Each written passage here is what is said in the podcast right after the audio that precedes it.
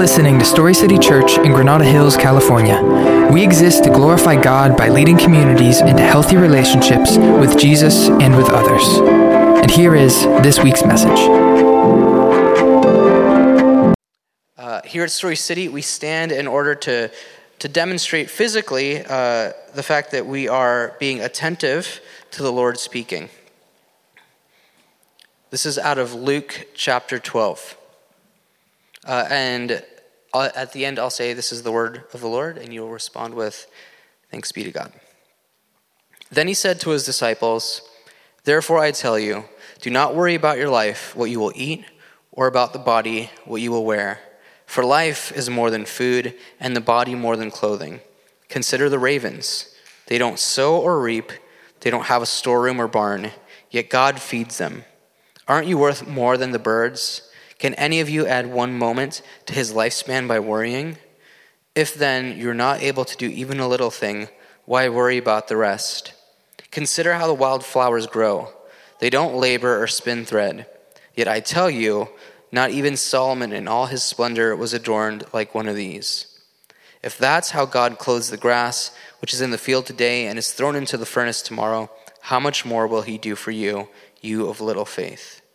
Don't strive for what you should eat and what you should drink, and don't be anxious. For the Gentile world eagerly seeks all these things, and your Father knows that you need them. But seek his kingdom, and these things will be provided for you. Don't be afraid, little flock, because your Father delights to give you your kingdom, the kingdom. Sell all your possessions and give to the poor. Make money bags for yourselves that won't grow old an inexhaustible treasure in heaven where no thief comes near and no moth destroys. For where your treasure is, there your heart will also be. This is the word of the Lord.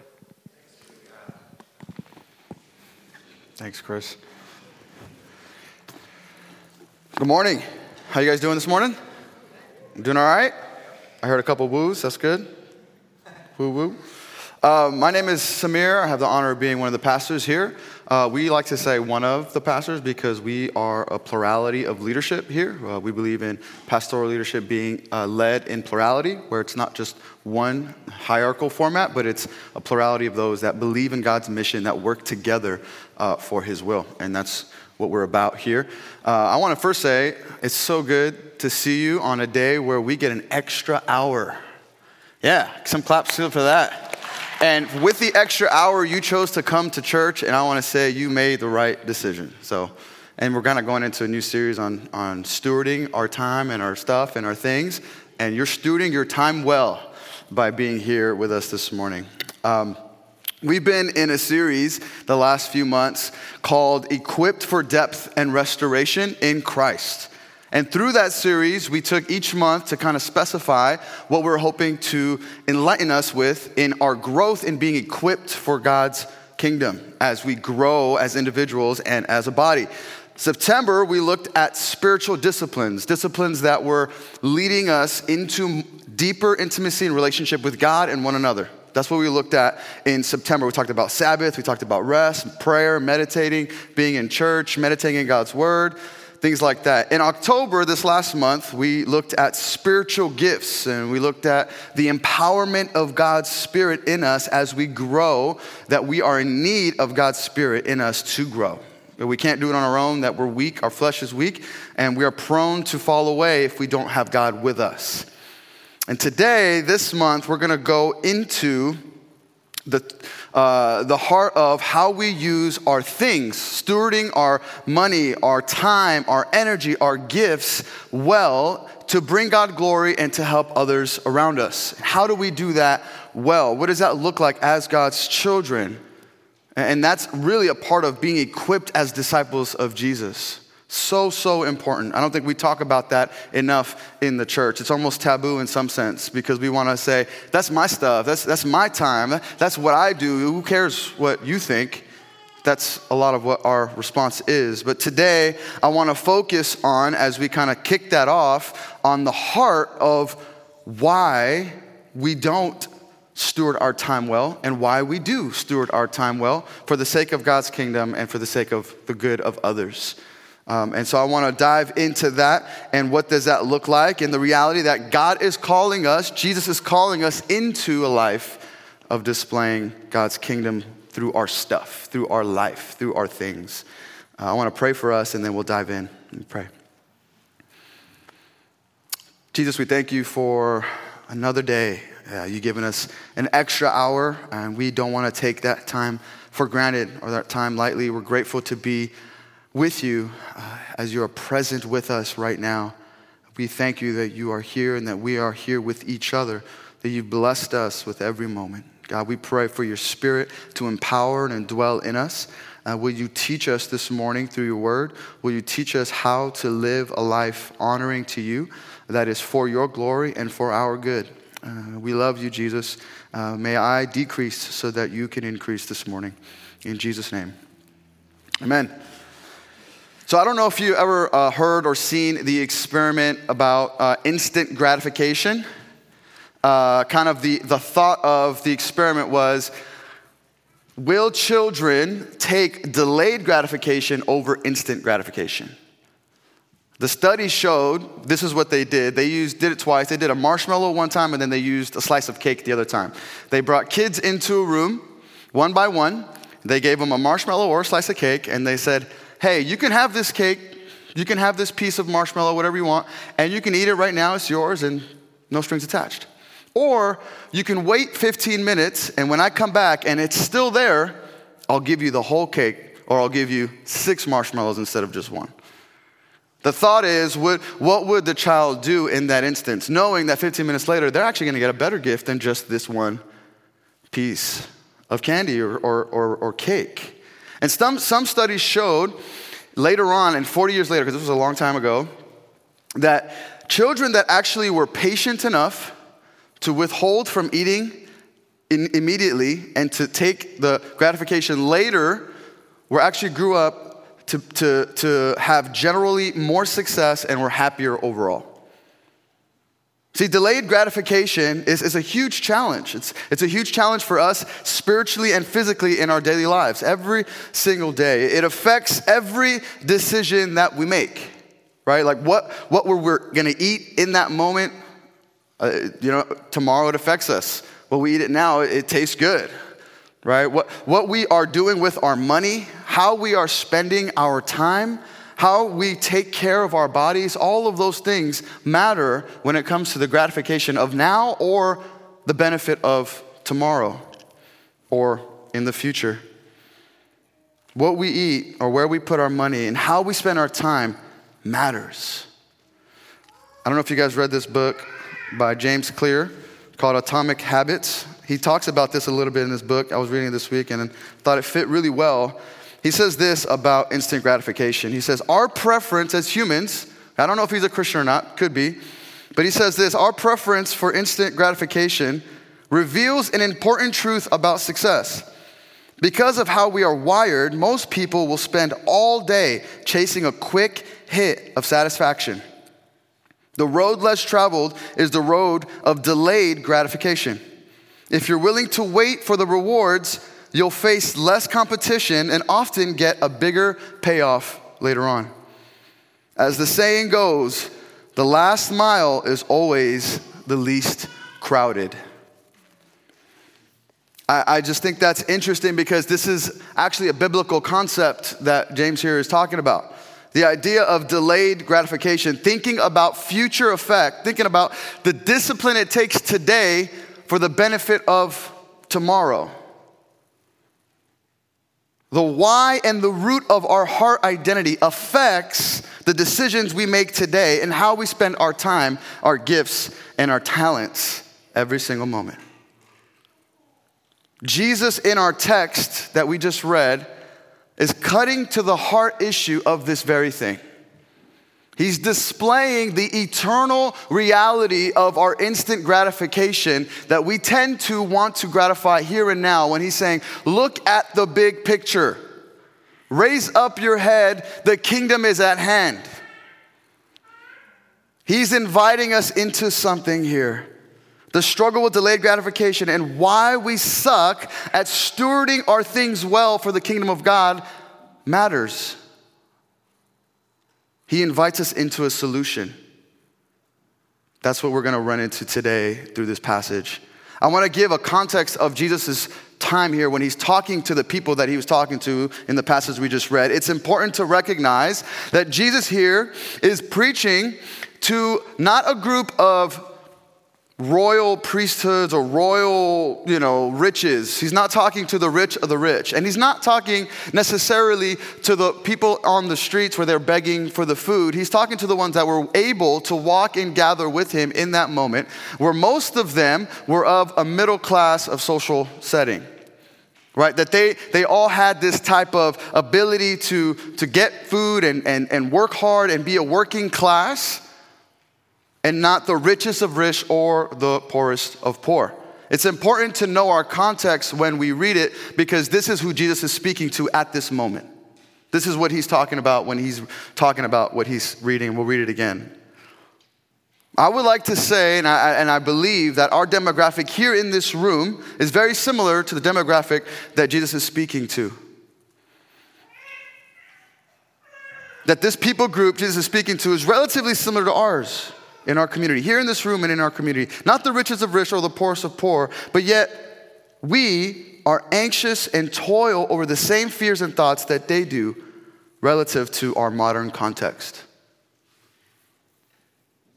Many, if not all of us, we desire so much to steward our things well, to steward our time well, to steward our money well, to steward our efforts well, our energy, our gifts, the things that God has given us, all these things. We, we if every single one of us would be asked, we'd be like, yeah, of course I would want to do that well. But for whatever reason, it is one of the hardest things to be consistent in. And why is that? Why is it so hard? What are the lies that we are believing? Or maybe what are the idols that we are worshiping that is causing us to hold onto or hoard the things that God has blessed us with and withhold it from blessing others and to display kingdom purposes with our stuff? What is it? So I want to give us our big idea for today in this passage. I believe that Jesus invites us to pursue a kingdom promised, not earned. It's our big idea that Jesus invites us to pursue a kingdom promised, not earned. What is this kingdom? This kingdom is an upside down kingdom. This is not the kingdom of social media where social media says, chase after the things that gratify you today and now. This is not the kingdom of this world who says, get what you want to be happy in this moment, no matter what it takes, because you're more important than anything or anyone else. That's what this world tells us. This is an upside down kingdom where it says, withhold from things now because your greater future, your greater reward is so much better than what this is right here and now. A kingdom that ultimately is the pure satisfaction of our eternal souls for all of eternity, not just for today. This is the kingdom that Jesus is inviting us into, a promised kingdom that he is inviting us into. Now, the question is how do we embrace this invitation? How do we embrace it? How do we receive it? And so, I want to give us three ways we do that. And within the three ways that we receive this promise, this invitation, I want to give us three truths underneath those ways. The first way is first and foremost that we are valued children of the King.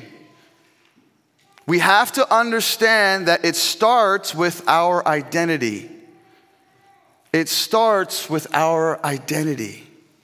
We are valued children of the King. We must understand that in order to know how we utilize our things. Let's read verses 20 through 26 in how Jesus is, is referencing this exact thing. He says, Then he said to his disciples, Therefore I tell you, don't worry about your life what you will eat, or about what you what about the body, what you will wear. For life is more than food, and the body more than clothing. Consider the ravens. Don't they sow or reap? They don't have a storeroom or a barn, yet God feeds them. Here it is. Aren't you worth much more than the birds? Can you I'm sorry, can any of you add one moment of his lifespan by worrying?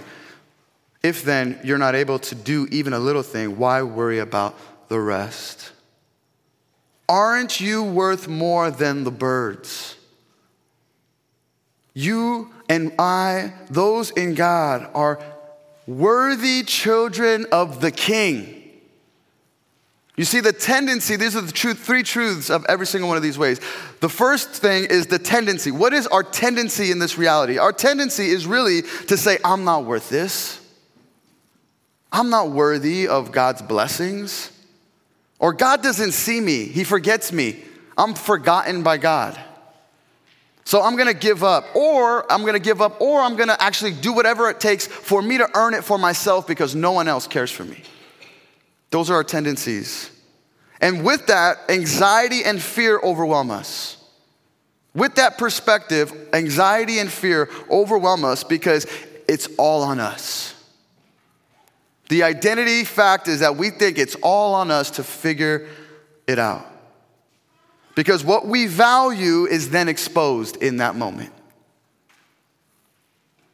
What we treasure reveals who or what we trust. If we treasure possessions and material things, then our trust is clearly in money and possessions, which then our identity gets shaken, which then the dependence of these things are holding us to that moment. I don't have this, so my identity is shaken. I need to pursue this, so my anxiety rises. If I don't have it, then I am losing. So we worry.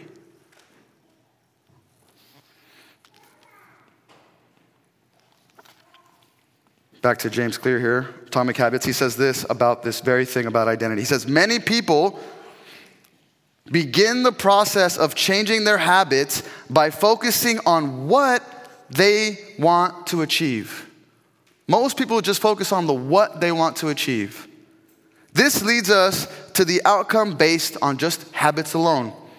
The alternative, though, is to build identity based habits. With this approach, we start by focusing on who we wish to become, and in our case, who we truly are in God. That through building strong, healthy, good habits really starts with who we believe we are. Our identity. Who are we? Do we believe that we are God's children who are cared for, the kingdom promise that we, he, we see here that Jesus is saying, he's saying that the kings, that we are the king's beloved child, that we are more worthy than any, all of creation. Everything that was created in this world, every single bit, all the beauties, all the mountains, all the trees, all the birds, all the, the animals, all the beauties of all creation, they're great, but they're nothing close to the beauty and wonder and worth that God created in you. You are so much more worthy and beautiful and desirable by God than anything this world has to offer. Period. Do we believe that? Do we believe that He has our back, that He loves us that much, that we are deeply loved by the eternal creator of all things? I know that's like even hard to even fathom. That the creator of all things said it wasn't really finalized and fully good until we were created. He loves you that much. Our identity matters. So then, how do we live in this kingdom if this is the truth? That we can now, in this truth, rest in the confidence of the most generous and perfect Father. That we have a Father who is generous and perfect to love us well which transforms the way we live, which transforms the belief of that, the reality that God got my back. He has me in his arms. The reality of worshiping and treasuring God is highlighted over worshiping the stuff that we are pursuing. Because he is worthy of our worship. This is how anxiety and fear are overcome. I know it's easier said than done, and I'm not saying that all of anxiety, I know there's medical things that happen with that as well, so I'm not including that. I'm just saying the general sense of anxiety and worry about life most of the time is where our worship lies. Where are we worshiping? Who are we worshiping? What are we worshiping? What are we relying on? Who are we dependent on? On ourselves and what we can do, and knowing that we fall short over and over, which is true which just causes a lot of anxiety and worry? Or are we dependent on the Father, the Creator, the God who loves us deeply, who is the greatest, generous, perfect God and Father that gives us good things?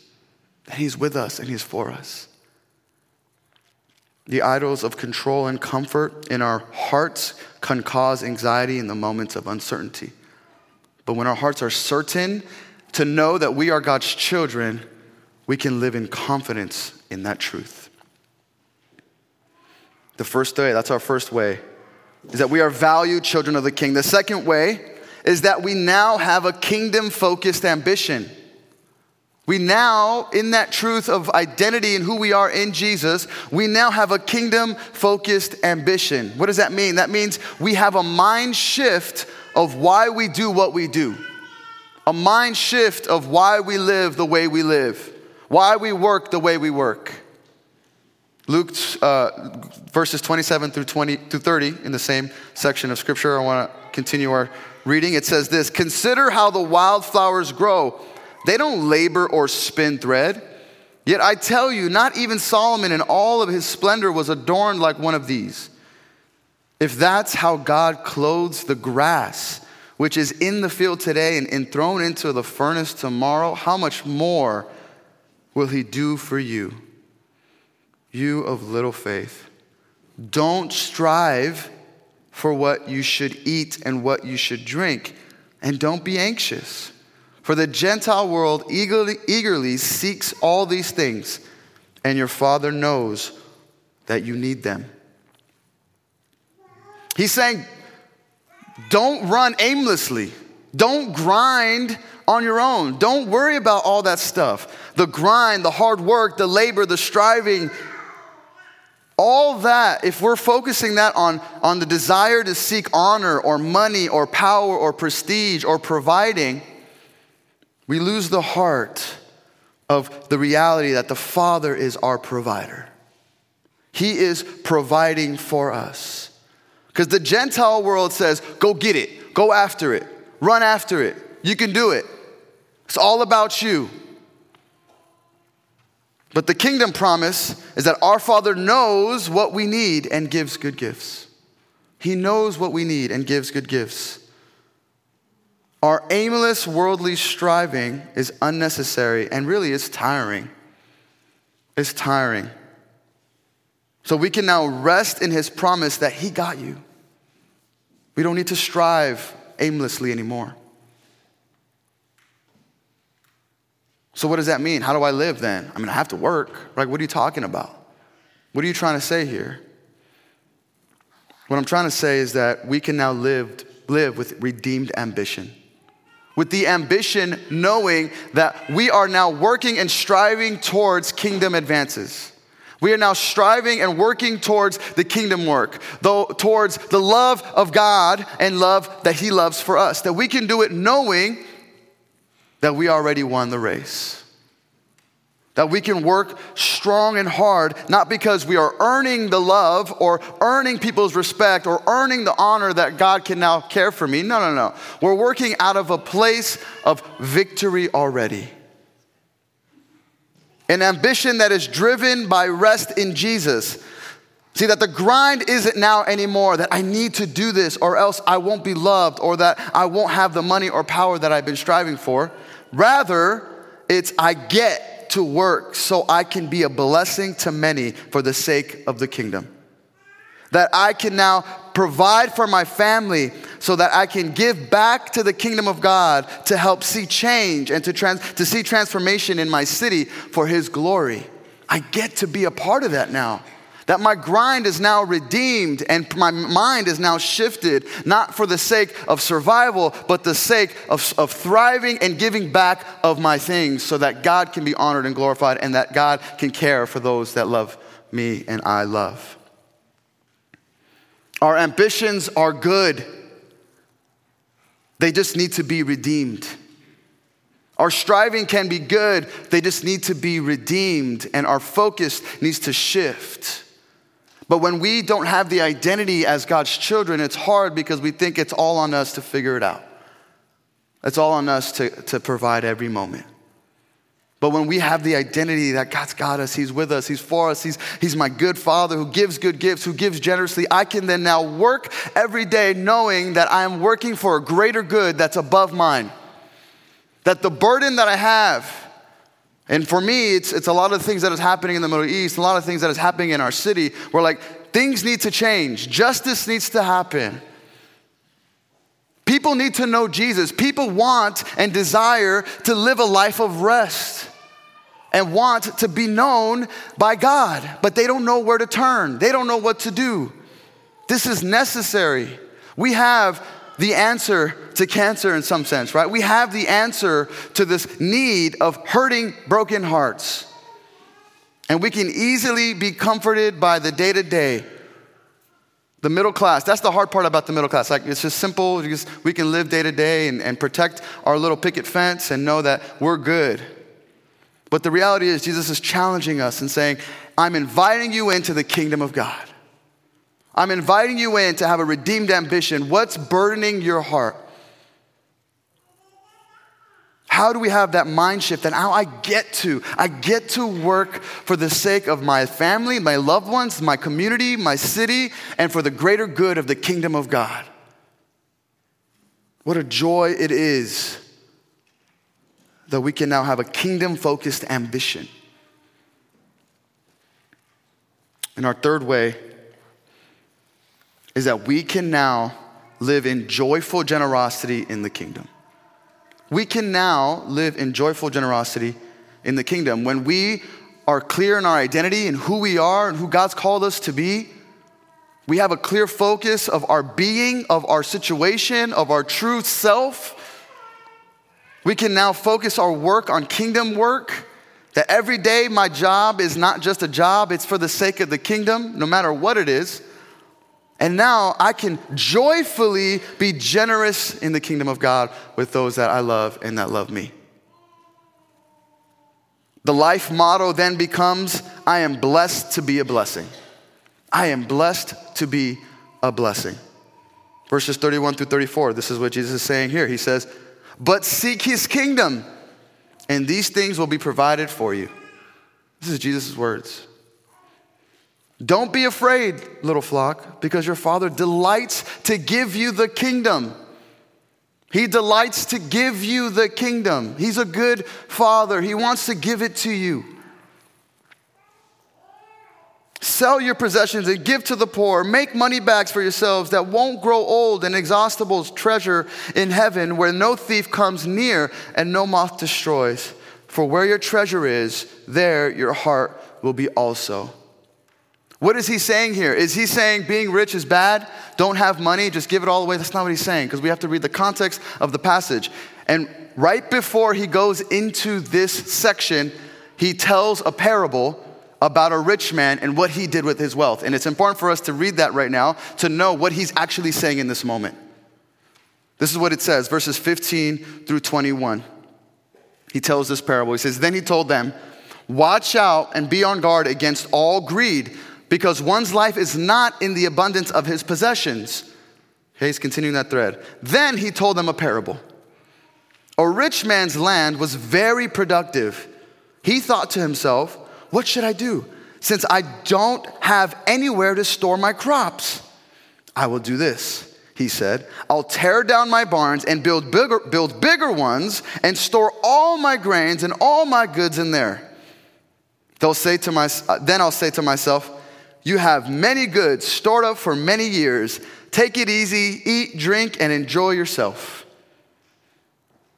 But God said to him, You fool. This very night, your life is demanded of you, and the things that you have prepared, whose will they be? That's how it will be with the one who stores up treasures for himself and is not rich towards God.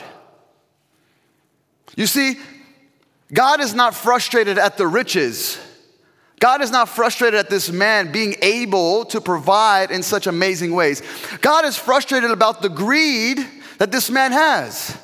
He's frustrated at the fact that he has all these blessings, and what he's choosing to do with them is build a bigger storehouse so that they can just be there for later, just in case something happens, so that I could benefit. Only I could benefit from it. He's saying, You fool, this is for the greater good of humanity. This is for the greater good of my kingdom. This is for the advancement of what I have prepared for you, and yet you're hoarding it? And yet you're putting it aside? It's the greed and the hoarding of a great gift, which is, in this case, being able to make a lot of money, right? In the context for today, being able to do something like that. That's the frustration and the blessings and the possessions that this man was hoarding rather than allowing it to be able to bring God glory in the midst of his area, his community. I'm sure in this parable, like, this is not just a story of someone that's never done this. Like, this is a common thing. Even today, we're told store up all your treasures, all your treasures, all your treasures for just in case something happens. Or when you retire, you can just sit back in an island somewhere and not care for anyone or anything else and use all that money for all the food and all the drink you can enjoy. That's what we're told, right? That's what we're told to do with it. And I'm not saying that we shouldn't retire or that we shouldn't be able to store things up so that we can take care of our family. That's not the case here. It's how we're utilizing those funds. How we're utilizing what God has blessed us with. Is it for the greater good of those around us and for our, for our city and for the kingdom of God for the future of all eternity? Or is it just so that I can have as many mimosas as I want? Right? Or whatever the case is. Because the kingdom promise here is that there's an eternal abundance and treasure in heaven for all of us. There's an eternal promise of heaven. There's an eternal promise of treasures in heaven that he says he delights to give us the kingdom. The Father delights to give us the kingdom.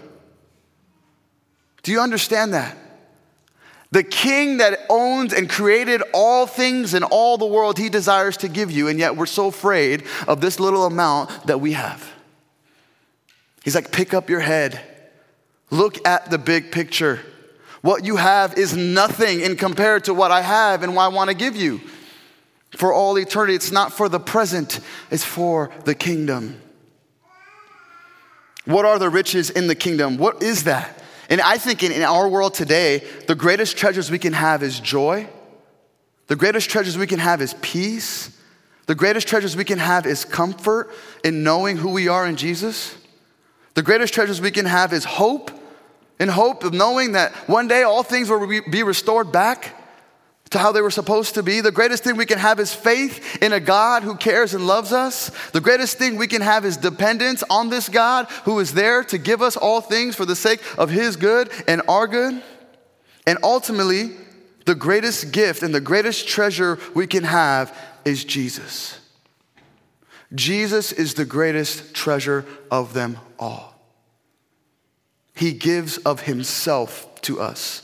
Because the reality is, he wants to give us the kingdom, but there is no kingdom without the king. There is no kingdom without the king. He is our prize. He is the only reason that there is a way for us to be near to the Father. He is the only reason that we have a, a, relationship with Him with no more barriers because of what He did. He came to earth, lived a perfect life, died on the cross for our sins, rose from the grave to prove that death has no more hold. And then He says, Come, believe in me, and you will have life. He is our prize.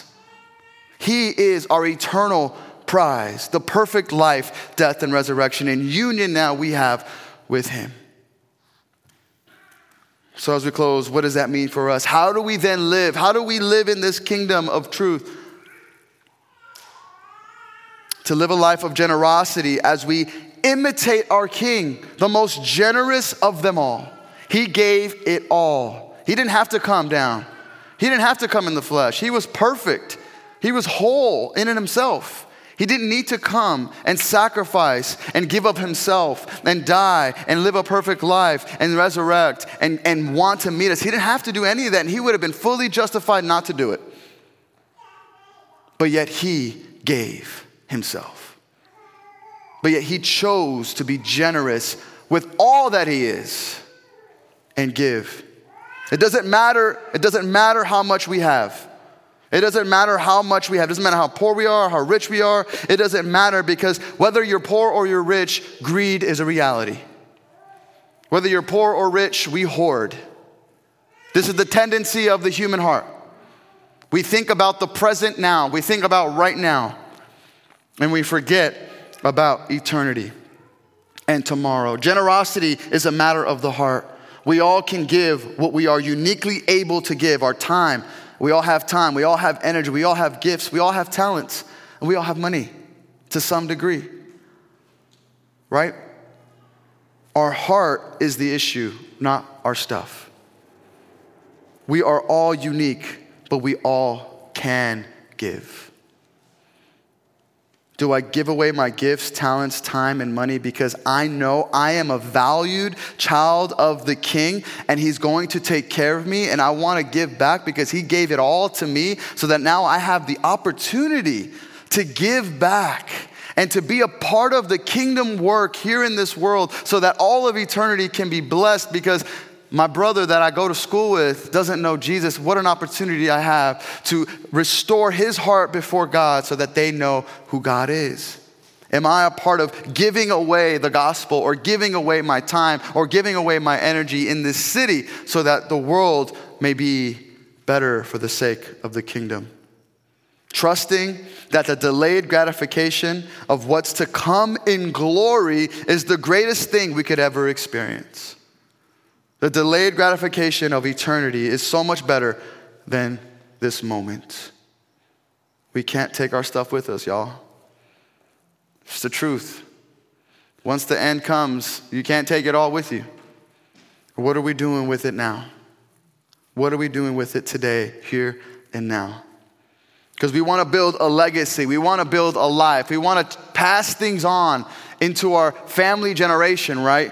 But the greatest thing we can do for our children is to raise up Jesus loving, high character, self sacrificial, and generous children that will use their wealth that you send on. And when I say wealth, I mean your wealth of money, your wealth of knowledge, your wealth of love, your wealth of your, your, the understanding of who God is that you're passing on to your children or to those around you, your friends, those you care for. Those are the things that are being passed on to expand and change the world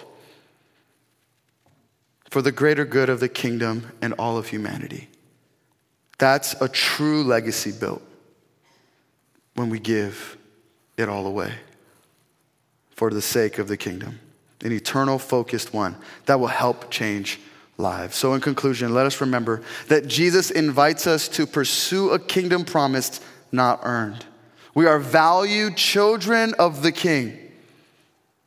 And our worth is found in God's love for us. With a kingdom focused ambition, we find true fulfillment by seeking God's kingdom above all else. In living out a joyful generosity, we become witnesses of God's grace and love to those around us. So I want to ask you how has God been stirring in your heart to be more generous with what He has given you? I'm not just saying money, I'm talking about your time, your energy, your gifts. God gifted every single one of you. How are we equipped to utilize God's gifts in our lives for His greater good, for God's glory, and for those that are around you, those that are in need of your gifts, so that you can bless them and that they can revertly also send back that gift and blessing back to you. How are we doing that together in God's kingdom? To steward what He has given us. We meditate on these truths that we read in Luke 12. Let us commit ourselves to live in the reality of God's kingdom May we trust in his provision, seek his kingdom above all else, and live lives of joyful generosity that reflect the love and grace we have received from our Heavenly Father. In doing so, we bring glory to his name and experience the abundant life he has promised to us. Not just for today, but for all eternity. Let me pray for us. Jesus, we thank you that you are the greatest gift giver of all. That this topic is hard because we get so attached to our things. They get so attached because we, quote unquote, are working so hard for it. But in reality, the very thing that we are doing and working hard, the hands that we've been given, the energy and the thoughts and the gifts that we have are not from us, they're from you, Jesus. We would be nothing without you creating us and making us and drawing us near to yourself. Help us, Lord, to have an identity and understanding that you are the Father of our lives. You are the beautiful, perfect God who loves us well. And Lord, that, that we now can have a redeemed ambition, that we get to work, not just for our sake, but for the sake of the kingdom, for the sake of those around us, for the sake that love you, and for the sake that don't know you yet, that will get to know you because of the hard work we put in, and that we can give back of ourselves for your greater purpose. And that we not only can do that, but we can do it joyfully and be generous, the same way you came, Jesus, to this earth. Like Hebrews says, you joyfully pursued the cross in knowing the pain that you were going to endure. You took it on yourself. You bled and you broke your body and you shed your blood so that we can have abundance in life. And we tend to hold on and hoard the little things that we already have when you were willing to give up your all for us. Jesus, will you stir our hearts to be more like you?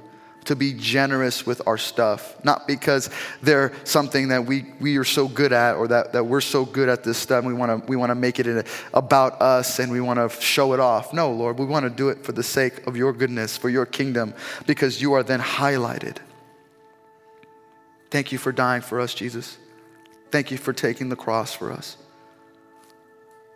And not only that, you, you rose from the grave to prove, to prove that you conquered it that you finished it all so that we can have relationship with you.